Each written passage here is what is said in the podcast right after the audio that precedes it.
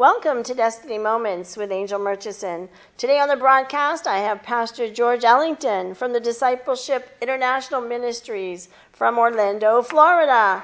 Uh, welcome, Pastor Ellington. Thank you. It's good to be here. Well, God is so good, and we know that He is pouring out His Spirit. I believe an awakening has already begun. And tonight, as I uh, sat in your Bible study, um, and you, you were talking about Revelation, and there's just such a, an excitement and an expectation. I love the name of your church, Discipleship International Ministries. Tell me a little bit about uh, yourself and this ministry. Well, um, before I came came to Christ, I you know I was on drugs.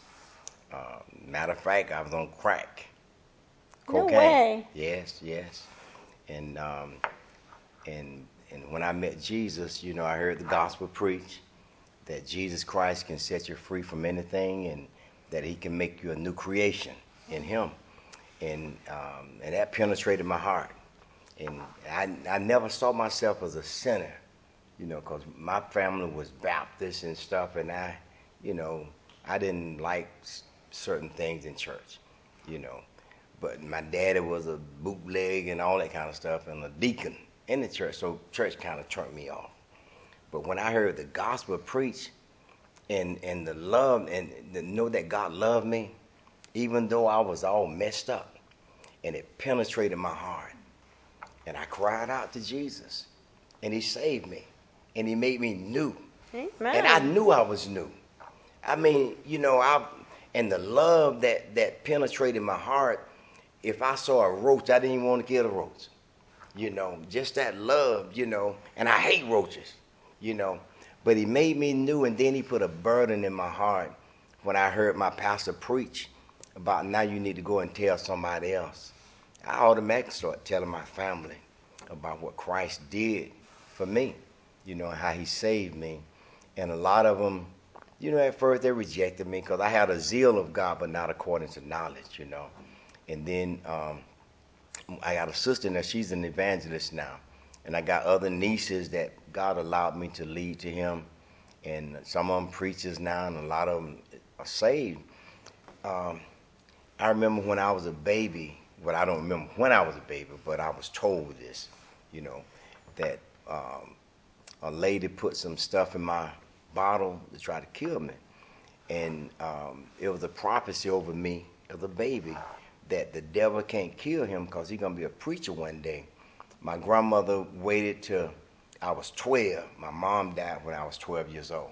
Hmm. So she set me on her porch, and I was broken, you know, because I was a mama's boy.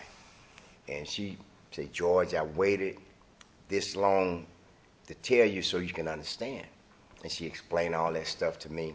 And at that time, I hated preachers because they used to come in to our house and eat, and we had to wait till everybody eat.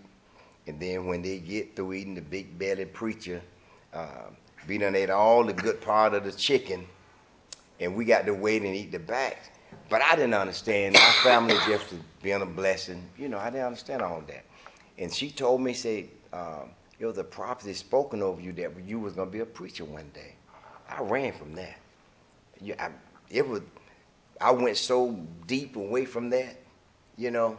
And then um, some years later, when I was about 19, and my grandmother, she read that Bible to me. She used to make me pray, and uh, she was reading and prayed every morning before she did anything. I saw that, you know. She was a woman of great faith, and when her eyes started getting bad, she made me read the Bible. Then I started feeling attracted to the Bible, just something about the Bible. I was a kid. I was just drawn to it. Then I started reading and couldn't stop reading it, you know. Then I said I was in my probably early 20s um, when I um, started feeling the call of God. I ain't understand all of that. I was reading Jeremiah when God called him, and I sensed the call of God from the Bible, from the Word, you know. And uh, but I ain't understand all of that.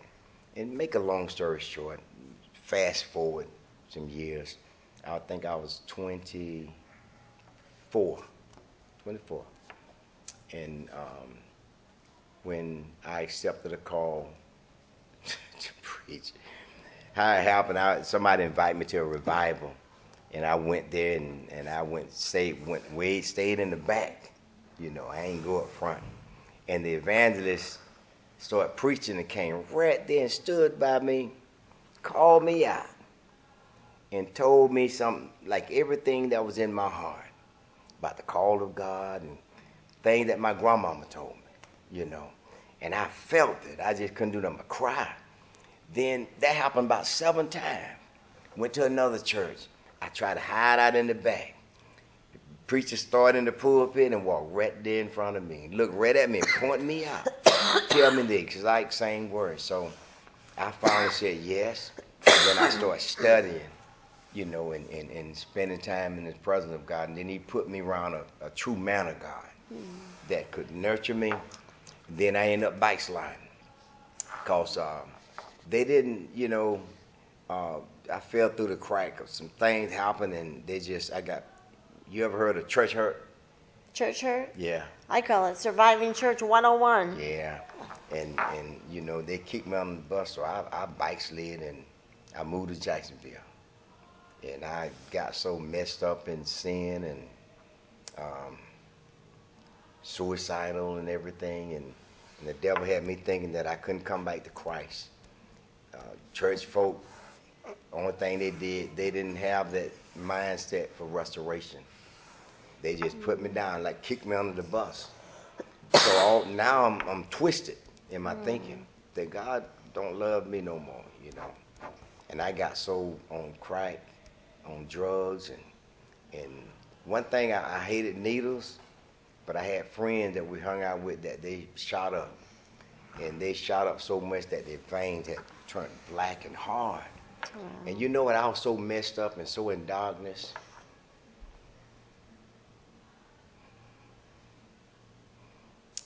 That I get mine,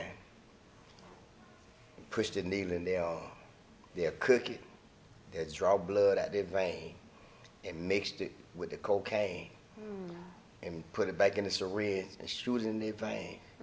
I was just that messed up. Wow. Cause they they couldn't find the vein, and I would do it for them Wow. just to get the cocaine and snort. it. I said I ain't gonna shoot my, I'm gonna snort it. And then you know, I uh, and my heart had become so darkened. I it was scary.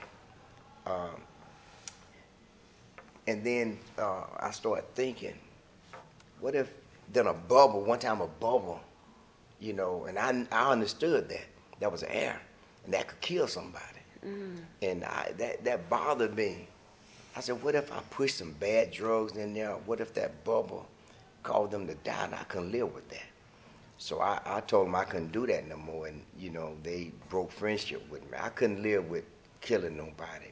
I was still messed up, but I just couldn't do that no more.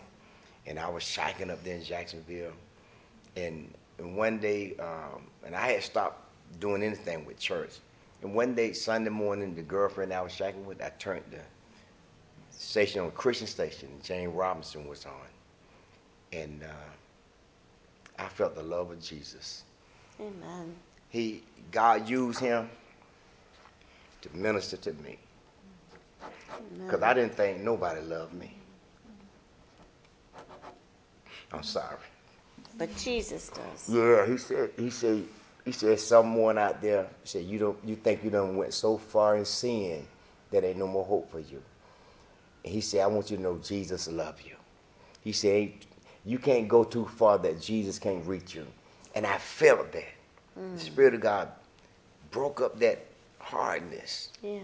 Because I hadn't cried in a while. I had become so hardened that I couldn't cry. My tear duct, wasn't no tear come out because I was hardened. Now living a, a rough, hardened lifestyle. And that's when God started drawing me back. Amen. And that same year, he restored me. My sister came back and got me, and I went to visit a brother, and um, he said, "Can I pray with you?" Before I left, and when he prayed, the Holy Ghost arrested me, convicted my heart, and I knew as a backslider, you know, you know, and he just bathed me in his love, and I repented. I was so sorry that I turned away from him, but I didn't know, you know. And and and I left there with that joy, the forgiveness, the guilt was lifted up off of me. I had a hope that I didn't have before that. And and you know, a dude that we was gonna start selling drugs two weeks, God interrupted that. We were gonna start selling crack. And two weeks before the, we were gonna do that, God intercepted that. And I'm so glad he did, you know. And uh, and I told him, then I uh, went back to that same church. God told me to go back to that same church because it was a church that the power of God was there. And, you know, the a, new church. Pastor still was learning things. And I, I went back and got grounded there and uh, met my wife. you know, um, we married there. And uh, some years down the road, I'm fast. I'm, I'm, I'm not connecting you're all the good, dots, but I'm fast forwarding. But anyway, we uh, in March, me and my wife would be married for 30 years, but we would have been married 40 years because I backslid. I we we got engaged when she was 19 and I was 24, and that was during that dark time when I backslid, you know. And um, we remarried in 90, and March the 3rd we'd be married 30 years, and um, and we in ministry together. But God dealt with me about pastoring. Going back to what, what you asked me to, to answer that question, how He did it, there was no doubt. Cause you know God don't deal with doubt. He can't. He can't. He can't bless doubt. When the disciples doubted those who Jesus sent to him after he was resurrected, he rebuked them for their unbelief and hardness of their hearts. But he still sent them out. Still used them. He had to correct them because he had to get that out of them. And that's what my wife said. When I told her what God said, she said, Well, I'm not, I don't want to do that. And I said, Okay. So I went in my prayer closet and he talked to her. then I said, What should I name it? And he said, Discipleship International Ministry. So I went on and did, made sure nobody else had that name. You know, went on Sunbiz and, and, and got that name and, and, you know, paid the fee that they charged and and you know that name uh, has a lot to do with with the purpose of the ministry to disciple people you know and to teach them you know because i'm looking for you know i'm a student of the word Right. you know how much time got left Oh, you got lots of time. but um, so that's um, an international because it's going to eventually go international and i know that's a prophetic word because my ministry has a prophetic thrust to it Right. you know. Um, but I uh, want to go back to um, when you felt the call of God to be a pastor. Mhm. At first, you thought it was an evangelist, yeah, I did. Yeah, yeah. and tell I- me how that how that um, moved into pastoral. Yeah, okay. God explained that to me too.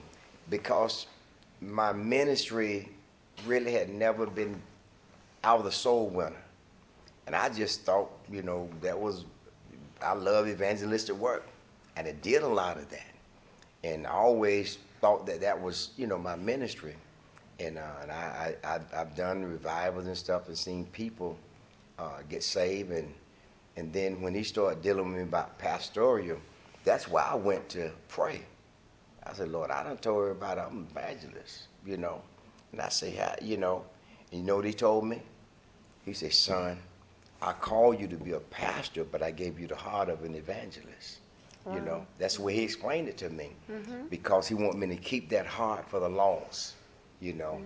Mm-hmm. Um, and you got some pastors that pastor slash evangelist. They got that that anointing to reach, you know, the lost. Every pastor not gifted in that capacity like that, but that's the way he explained it to me. Because there's a lot of people told me, said, "Man, I, you, I thought you said you was evangel, I mean evangelist, yeah." But one thing, what we have to understand, God is the one called, not man. You know, and I don't look for accolades from men. Two greatest things to be delivered from: number one, sin, and the and then the number two, the opinions of men.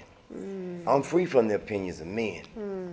When I stand before the Lord, I got to give account only to Him That's right. for my stewardship, for my ministry. That's right. You know, um, so and I'm excited. And you know another thing, what He did to me, He He, he gave me a pastor's heart.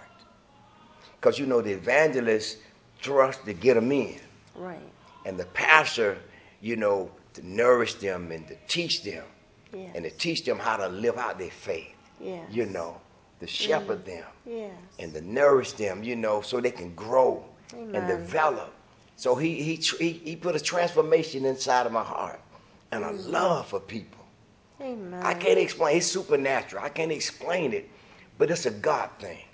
Now you were talking earlier about a dream you had. Yeah. God speaks to us in dreams and visions. Yes, He does. Tell me a little bit of the dreams and visions He's given you. Oh yeah. He, he, he always have dreams. That's the way he um he revealed things to me. Even um, I told you about the uh, I knew the ministry was gonna be part a lot of teaching because of the school bus, you know, and all of this was showing me that I was gonna be the pastor because I was driving the school bus, you know, and um, and I was gonna teach as well, but uh, uh, how let me give you a dream how we come to get this building. We um we was in in our home for eight years, you know, before we um got a building. I don't move fast. I don't care what nobody say. I don't let nobody push me out, you know, because if God give you a word, He'll confirm it, you know. Yeah. And um, I've seen people jump out there ahead of God and just made a, a mess, and a lot of people became shipwrecked. If God give you a word, He's accurate. He ain't gonna hit and miss.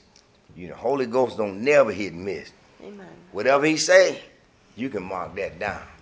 You know. But anyway, um, we was praying for a building, and God, He know how to hook you up. He does. He know how to bring the right connection. He does. He connected me with some godly pastors, a godly pastor that we, I've been knowing about close to 50 years, and um, and we started fellowshipping, and it was just dropped in my spirit one day after church over there.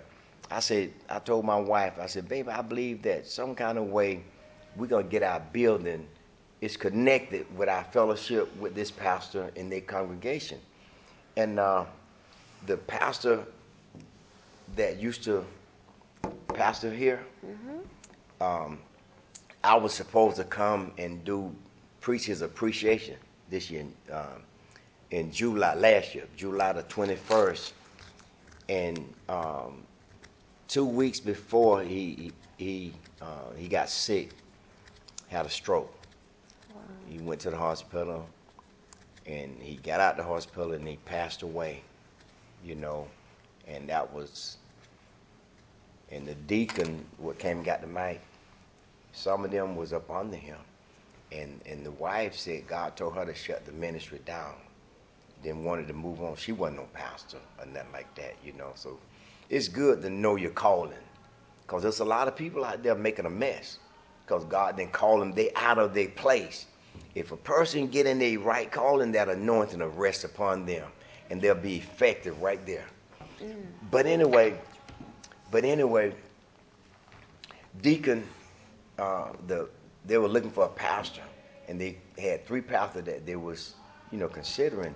And my friend that I was telling you about, he said, "Yeah, Pastor Ellington, good friend of mine, and he highly recommended and everything." And when things move too fast, I get nervous because I don't, I don't, you know, the flesh pushes.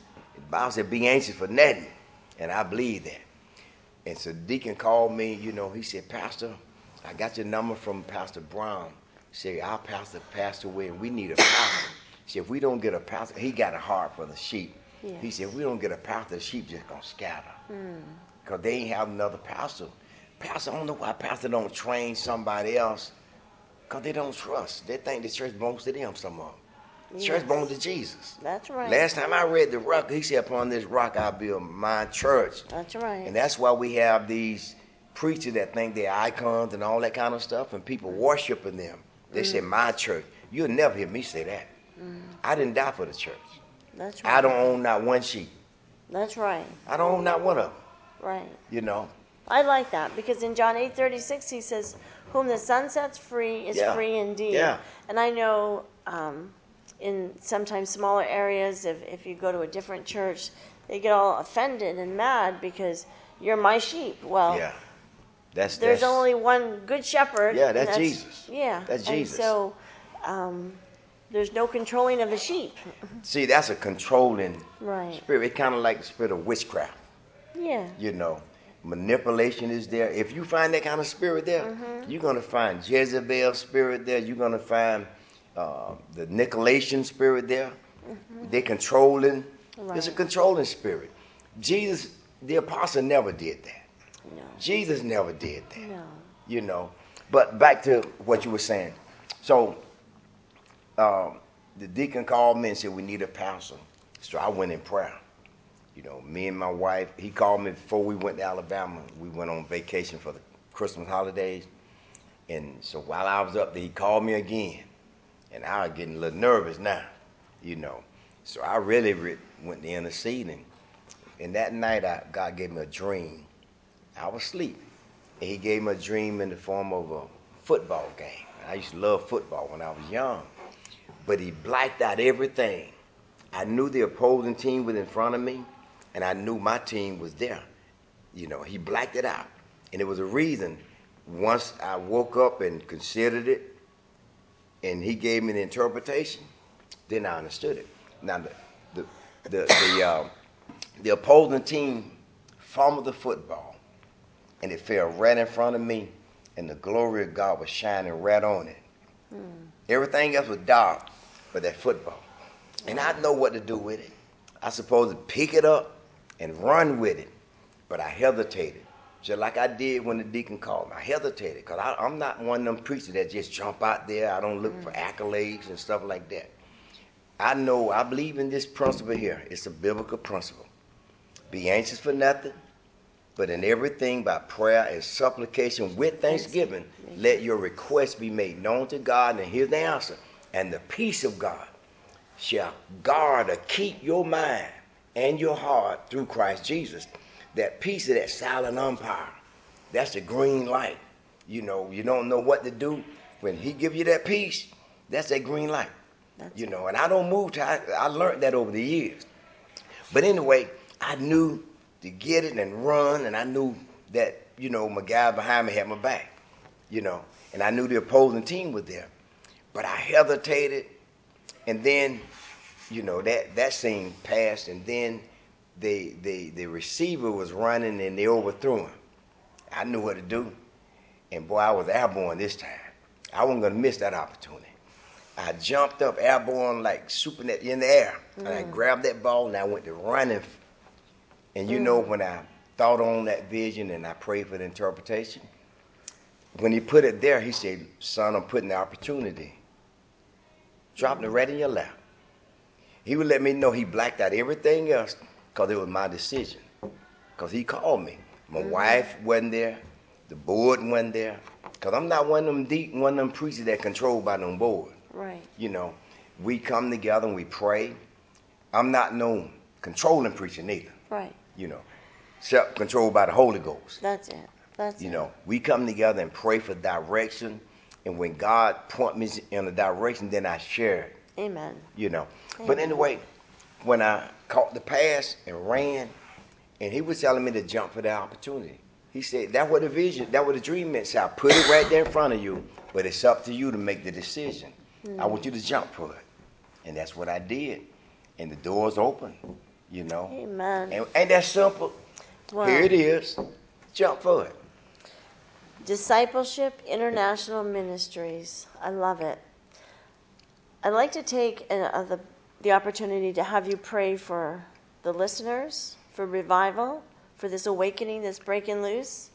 And I believe that God is uh, speaking right now to many that He has dropped the ball in their lap. And it's their choice. They can pick it up and go. Yes. But He's a, he's a good God. He's not going to force anyone. Yes. Um, if you're feeling the call, if you see the see the ball in front of you, Pastor Ellington is going to pray for you today, and we believe that um, He will fulfill every promise, every uh, every need will be met.